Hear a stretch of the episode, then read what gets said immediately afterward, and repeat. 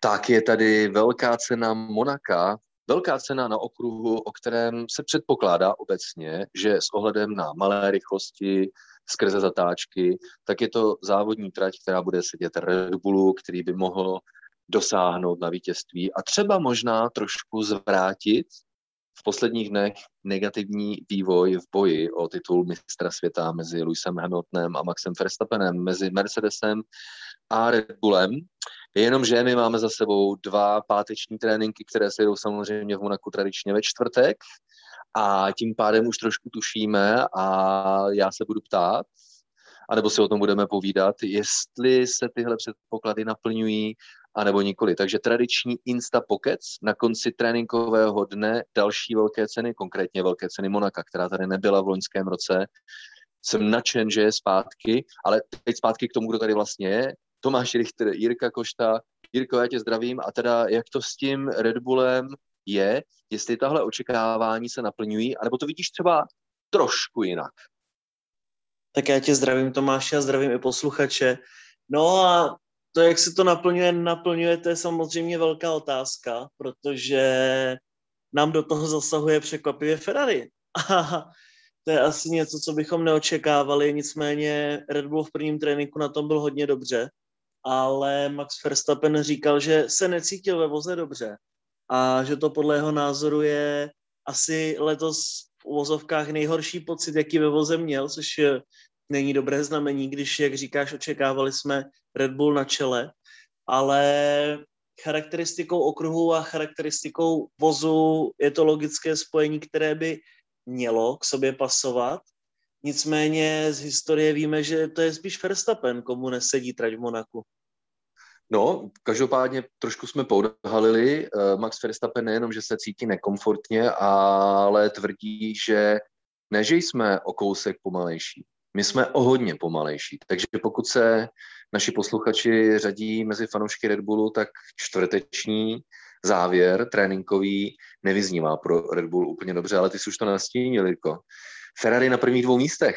Charles Leclerc první, Carlos Sainz druhý, samozřejmě Charles Leclerc, který um, když vyjede z první zatáčky Sandevo, tak může mávat směrem doleva nahoru, protože tam bývával, tam má rezidenci a samozřejmě Monačan, eh, výhoda domácího eh, prostředí a nevím, jestli také kvůli tomu je první na konci druhého tréninku, ale uh, Leclerc je přesvědčen, že Mercedes a Red Bull trošku schovávají rychlost. Na straně druhé Red Bull Max Verstappena a také Sergio Pereze, ale i Lewis Hamilton říkají, no Ferrari nás tedy jako hodně překvapilo, což je dobře, říká Lewis Hamilton, protože to znamená, že máme o soupeře víc a tím pádem bitva o přední pozice bude více vyrovnaná, ale prosím tě, kdo se v tom má kurně vyznat? Kdo teda má pravdu? Jako kdo je teda pomalej a kdo je teda nakonec rychlej? Jo, to by mě zajímalo. Tak jako dřív na sebe všichni házeli špínu, tak kdy na sebe všichni házejí pochvaly. a je to klasika už u Mercedesu, pochopitelně zase jenom čekám, kdy toto řekne, že nejsou kandidáty na vítězství. Už to posloucháme asi 8 let. Takže ani mě nepřekvapily komentáře od uh, Louise Hamiltona samozřejmě. Nicméně, jak říkáš, je to pátek, tréninky, takže nemůžeme čekat, že Ferrari bude 1-2 i v kvalifikaci. Samozřejmě asi bychom to uvítali, ale neočekávám, že takový bude výsledek. Nicméně asi tam nějaká rychlost bude třeba na druhou řadu, klidně na třetí místo, čtvrté, což je pozitivní, protože tam už se dá něco vymyslet, kot v Monaku, strategicky může Ferrari například stavět později v závodě a dostat se najednou na stupně vítězu nebo do vedení, v tomhle je právě kouzlo Monaka. A myslím si, že Ferrari obecně nebude mít až takovou ztrátu v závodě, aby nemohlo případně svoji pak dobrou kvalifikační pozici udržet. Takže to je pozitivní.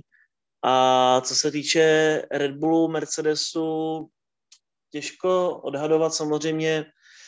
Tradičně Lewis Hamilton bude silný, to o tom není pochyb, ten si poradí za jakýchkoliv okolností, Valtteri Bottas se opět zase hledá, ale spíš bych vyzdvihl, vyzdvihl výkon Sergio Pereze, který si vedl, asi bych řekl lépe než Max Verstappen během pátku a Perez v Monaco umí, byl tady na stupních vítězů v roce 2016 tehdy v takovém mokrosuchém závodě, ale tehdy odvedl u Force India fantastickou práci.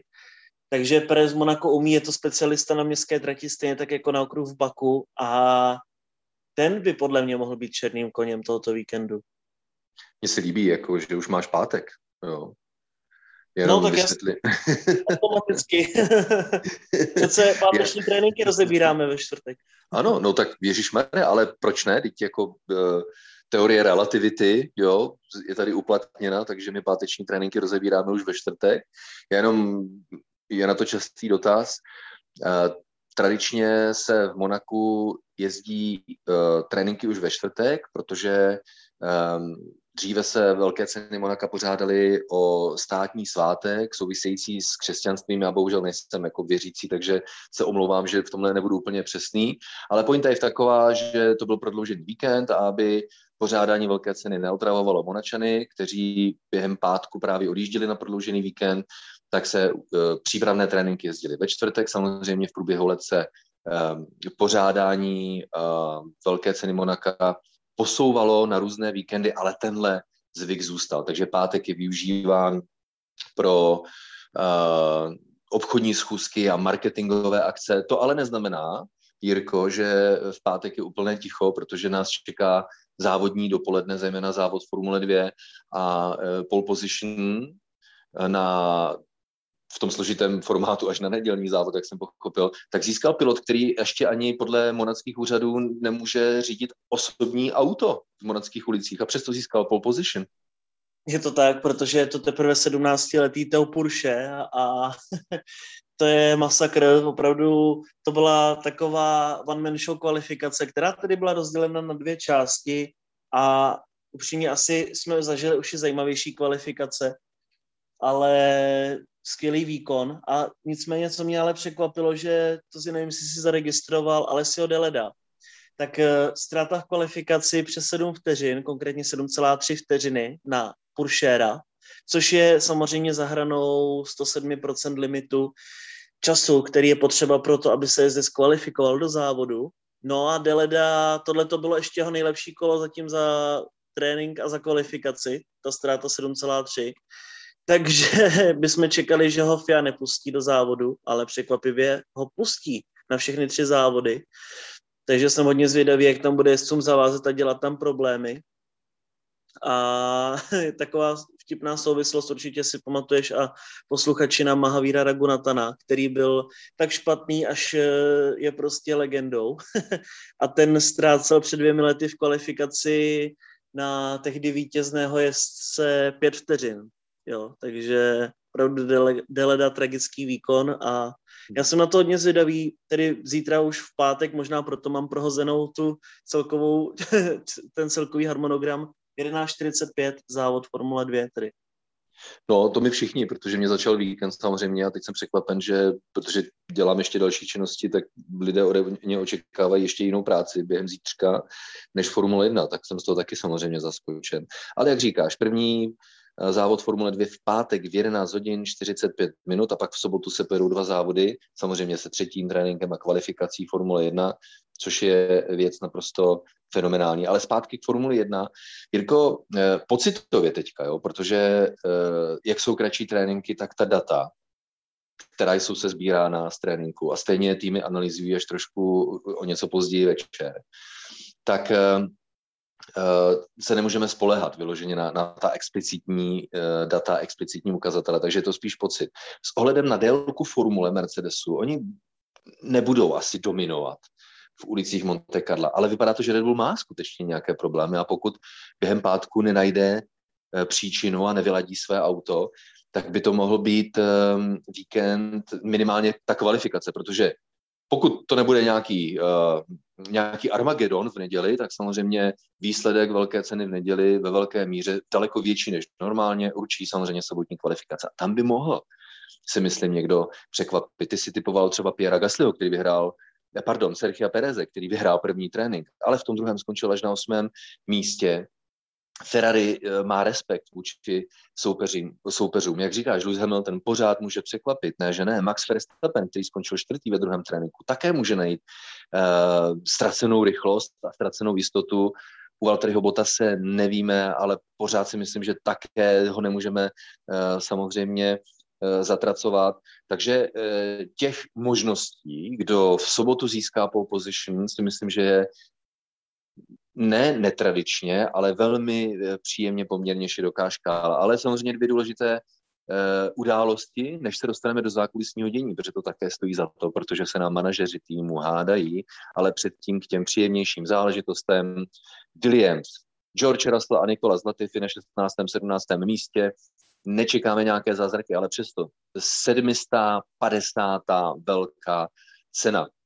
Úžasný milník, kdybyste chtěli, tak soutěžíme na webu gpf1.cz o plakát právě unikátní, protože to se prostě jako nebude opakovat. Jo? To už jako se nestalo nikdy předtím, 750. velká cena pro Williams a nestane se to nikdy potom, takže je to plakát, který určitě stojí uh, za to mít, ale přesto, Jirko, možná třeba tvůj komentář k tomuhle milníku a doufejme, že je to začátek lepších zítřků pro velmi, velmi slavný a ikonický tým.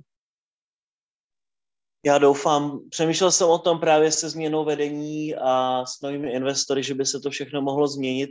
Jinak, když hovoříš o onom plakátu, tak musím říct, že je naprosto skvělý a já kdybych měl ještě nějaké zdivolné, tak se ho pořídím. Ale asi budu muset oželet. Nicméně Williams zrovna v Monaku si myslím také přesně příležitost pro ně konečně získat body, George Russell tady může ukázat svůj talent a ve Formuli 2 se mu tedy v Monaku nikdy příliš nedařilo, měl tady hodně smůly, než že by nebyl rychlý. Takže doufejme, že si to nepřenese do tohoto víkendu. Jinak eh, ještě bych chtěl zmínit eh, McLaren, a nevím, jestli to máš jakoby samostatně v plánu, nebo jestli o tom Ne, no, no, na, uh, Jirko, naprosto oprávněně, protože já jsem se tě chtěl zeptat, jak se ti líbí McLaren v, ve výjimečném zabarvení Eh, v motivech, eh, řekl bych, romantického pro fanoušky motorsportu napříč platformami motorsportu pod eh, motivy pochopitelně romantického zabarvení Gulf Oil, takže mimořádné zabarvení vozu McLaren a samozřejmě se těším na tvůj komentář, protože vím, že ty máš k McLarenu blízko a hlavně automobilist i nabízí také edici v zabarvení Gulf Oil, takže další výjimečný artikl, který mohou fanoušci Formule 1 mít, stačí zavítat na stránky automobilist.com, ale teď pod moravským sluncem, jak se ti ty formule líbí, člověče? No, řeknu to jednoduše. Už jsem se objednal tričko od McLarenu v edici Gulf. a to jsem ti psal, když eh, bude někdo z McLarenu na stupních vítězů, tak si objednám od automobilistu i ten plakát. Takže hodně ve hře plakáty pecka, zbarvení pecka a celkově tohle to se mi strašně líbí. Já jsem to psal i na Twitteru. Eh, v NASCARu, v nejvyšší, nebo obecně v NASCARu, je takzvaný Throwback Weekend eh, na okruhu Darlington a tam zkrátka jde o to, že si dělají týmy jezdci všechny, všichni okolo mají takové, takový retro víkend, že udělají odlišné zabarvení, vzpomínají na historicky úspěšné jezdce, vozy, týmy a tak podobně. A něco podobného nám tady předvádí McLaren v Monaku. Přesně jezdci jsou vyzbrojeni novým oblečením, novými overally, nové helmy mají jak Lando Norris, tak Daniel Ricciardo. A obecně jezdci si vždycky v Monaku připraví nějakou speciální přelbu, stejně tak to mají například jezdci Williamsu nebo domácí Leclerc. A já si tak říkám, proč bychom nemohli mít takovýhle throwback weekend i v Monaku ve Formule 1, že bychom si udělali takovouhle romantiku všech týmů a zavzpomínali na ty začátky. Přece jenom i teď u Williamsu by to byla naprostá stylovka, kdyby měli to své původní červené zabarvení. A je to něco, co si, co si myslím, že klidně v budoucnosti bychom mohli vidět, protože Liberty Media se snaží takovouhle cestou víc fanouškům na ruku a vzpomínat na historii. Jirko, já si myslím, že takových příležitostí bude jenom víc a víc, protože doba Bernieho Ecclestona a jakkoliv mu respektuji, nebo respektuji jeho e, zásluhy, e, v jak velký biznis Formule 1 vybudoval, tak v některých ohledech, e, řekl bych, ve snaze honit exkluzivitu, tak třeba úkoloval týmy tím, že prostě nesmí měnit zabarvení. Eh, svých aut eh, v průběhu celé sezóny. Objevilo se to i v pravidlech Formule 1. Dneska to tam vlastně pořád je. Vem si to úplně pro mě nesmyslné pravidlo, že piloti nesmí měnit zabarvení přilby, to proto, aby diváci poznali, o koho se jedná, no v momentě, možná teď trošku odbočím, kdy si lidi mohou volit, jestli chtějí být mužem nebo ženou nebo čímkoliv jiným, ale pilot Formule 1 si nemůže měnit zabarvení přilby pro jednotlivý závod, tak mi prostě přijde jako úplně infantilní nepoměr. A tohle se postupně uvolňuje. A je to jenom dobře, protože historie nejenom Formule 1, ale motorsportu, Gulf Oil, to je budíš toho důkazem.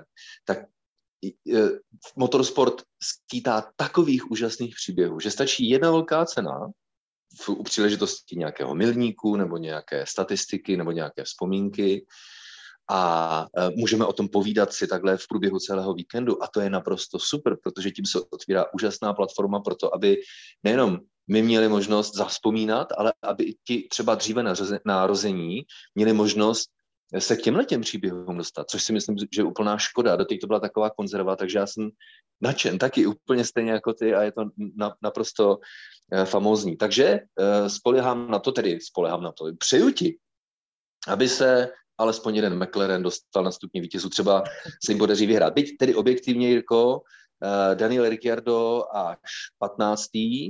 A pravda, Lando Norris s nadějnějším výsledkem ve druhém tréninku ze šestého místa.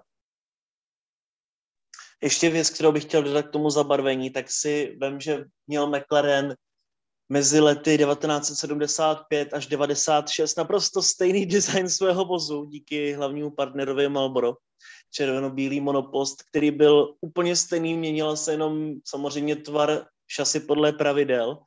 A dneska jsme tady na takové úrovni, že prostě McLaren tady má úplně odlišný design všeho pro jednu velkou cenu. Takže vyvíjí se nám to přesně v pozitivním trendu a věřím, že to bude ještě lepší.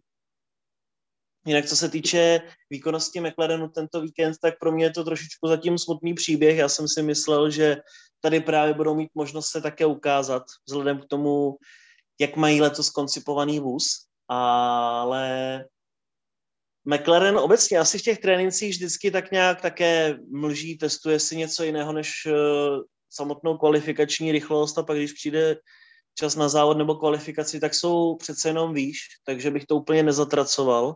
A víme, že Daniel Ricciardo je expert na Monaco. On má za poslední tři sezóny, co se tady jelo, nejvíce bodů ze všech jezdců nazbíráno, takže určitě na ně musíme také myslet.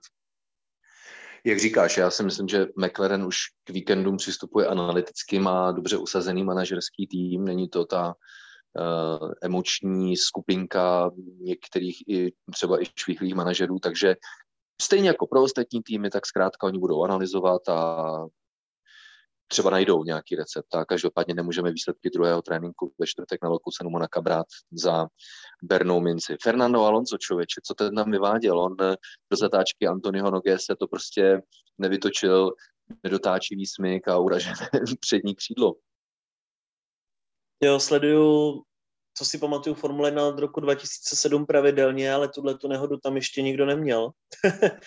Možná naposled v roce 2008 Timo Glock, ale když bylo mokro, tak se tam takhle roztočil a narazil zadkem, ale jinak teda tohle to není úplně takovýhle, nebo v této zatáčce není takovýhle typ incidentu typický, že by jezdec skutečně nevytočil zatáčku a naboural, ale na druhou stranu je to dobře, protože bylo vidět, že Alonso hledá limity a musí riskovat.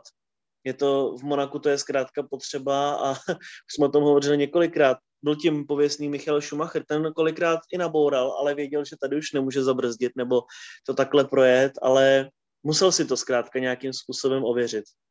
No jo, stane se. Ale člověče zase, Ház boural, ty brďo, to už je neuvěřitelné, jo. Lidi se na to už mě přijde těší, tak jim to přejí ale počkej, tenhle ház, který boural, tak měl jiné startovní číslo. Co ty na to? No, Mick Schumacher to opřel také o bariéru a to je zrovna takové místo, kde se to stává úplně běžně, jakmile zde vyjede z ideální stopy, tak mu tam monopost uklouzne a sleze se do bariéry. Takže nováčkovská chyba a překvapivě Mazepin, týmový kolega, na tom není vůbec špatně tento víkend, docela stačí Mikovi. A Oba dva už mají zkušenosti i ze závodů Formule 2 tady na této trati, takže asi můžeme s nimi počítat trochu více, že by se mohli také ukázat v dobrém světle.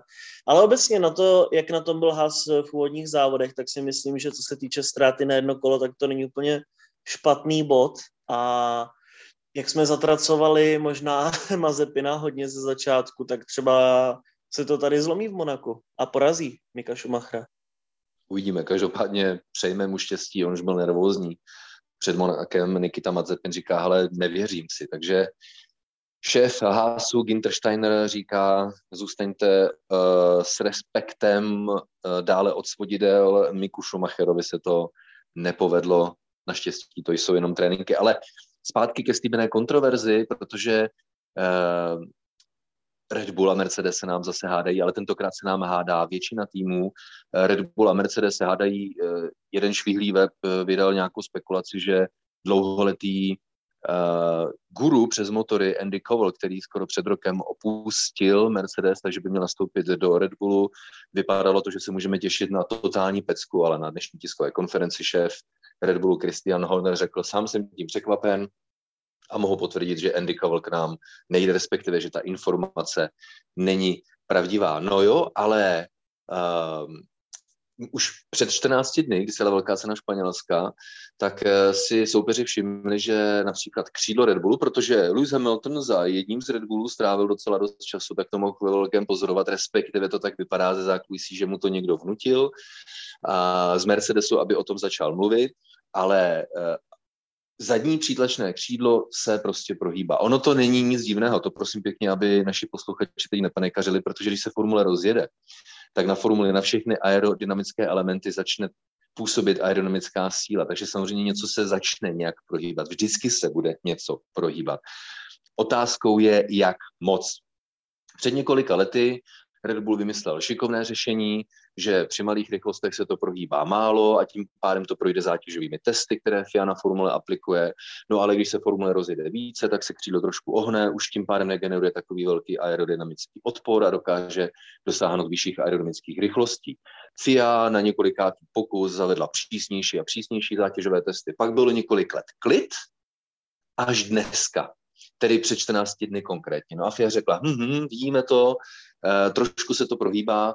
Nutné je tedy jako upozornit, že Red Bull uh, úspěšně prochází všemi testy. To znamená, prostě není to nelegální auto, tak jak se šéf Mercedesu Toto Wolf snaží vysvětlit. Ale ta kontroverze spočívá v tom, že FIA řekla, OK, budeme to muset zase trošku zpřísnit, ony zátěžové testy a uděláme to za čtyři týdny, tedy po velké ceně Azerbajdžánu, kde to slušně se prohýbající zadní křídlo může být určitou výhodu. No a oheň na střeše. Uh, toto vol z Mercedesu se vsteká. McLaren se vsteká, že to je absolutně nefér, uh, že není možné prodlužovat dobu, kdy vlastně ta nelegální auta mohou jezdit, a není to jenom Red Bull, je to tuším ještě Alpin a pak další týmy, tak uh, hodně, je tam cítit hodně emocí mezi šéfy, protože oni jsou přesvědčeni, že ti, kteří kterým se, auto, kterým se zadní křídlo prohýbá více, že je to nelegální auto, ale ještě jednou připomínám, ono prochází skrutýny ringem, eh, prochází testy, takže to je auto legální. Prostě přichází jenom přísnější testy, na které se musí týmy připravit, ale tradičně toto Wolf zase říká, o, 6 desetin sekundy na kolo, o, o tolik je rychlejší Red Bull a je absolutně nemyslitelné, aby FIA uh, odložila zavedení přísnějších uh, testů až na dobu za několik týdnů. Takže toliko, eh, řekl bych, jakýsi novinářský, spravodajský popis ze zákulisí a teď mi řekni, prosím tě, je to bouře ve sklenice vody, anebo jako hoši už eh, nevědí, co s volným časem? Pořád jsou to takové ty žabomyší války, jeden tahá na druhého něco a jsme na to z Formule 1 zvyklí, protože zkrátka je to velký biznis, Bohužel to moc už sport není, jak víme, když bychom byli rádi a my to tak bereme alespoň, ale zkrátka se hledá výhoda v každé maličkosti a podobně to tak bylo i s předním křídlem u Red Bullu, ještě si pamatuju v sezóně 2010 se o tom hodně hovořilo na Hungaroringu a potom na Hockenheimu.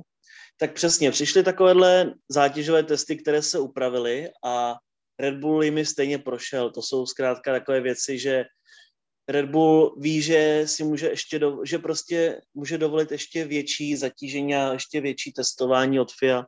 Určitě tam je nějaká rezerva a nějaká hůle, s kterou se ještě dá hýbat. A po případě, že tedy by to nevycházelo, tak má Red Bull dost času na toto konstrukčně změnit. Ale v tom případě, když to Red Bull změní, tak eh, o nějakou potenciální výhodu může přijít. Každopádně já si myslím, že 6 desetin na kolo to asi těžko. To jestli, jestli hmm. jedna desetina, tak možná, ale určitě to není nic, co by bylo problémem.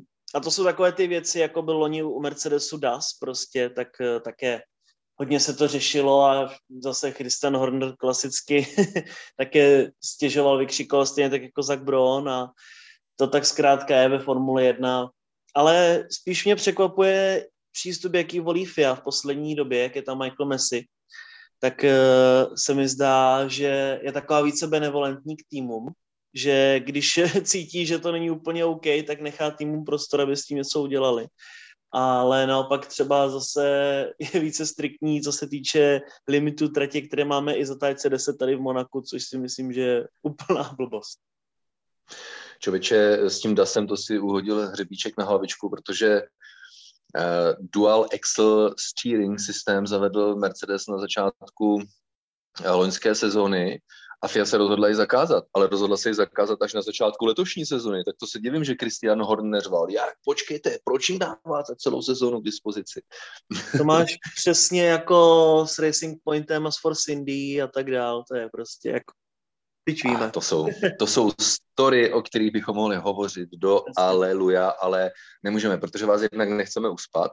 Věříme, že jsme vám vypíchli to nejdůležitější z pátečního dne v Monaku konaného ve čtvrtek.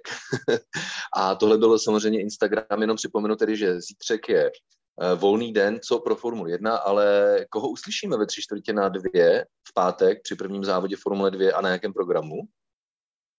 Bude to prosím tě hoďku dřív v 11.45. Nejenom, že o jeden den dřív, ale je hodinu dřív. No předpolednem, a... no to je předpolednem, tak. že jo? Tak, ano, 11.45 uslyšíte mě na tak, Sport no, 1 a se já se těším. Tak si to užij a užijte si to samozřejmě i vy diváci, protože závody Formule 2 v Monaku tradičně úžasná podívaná a my se pochopitelně na konci sobotního dne po kvalifikaci zase uslyšíme v Insta Pokecu, takže eh, po roční přestávce eh, samozřejmě eh, užijte víkend Velké ceny Monaka, už nám to hodně moc chybělo.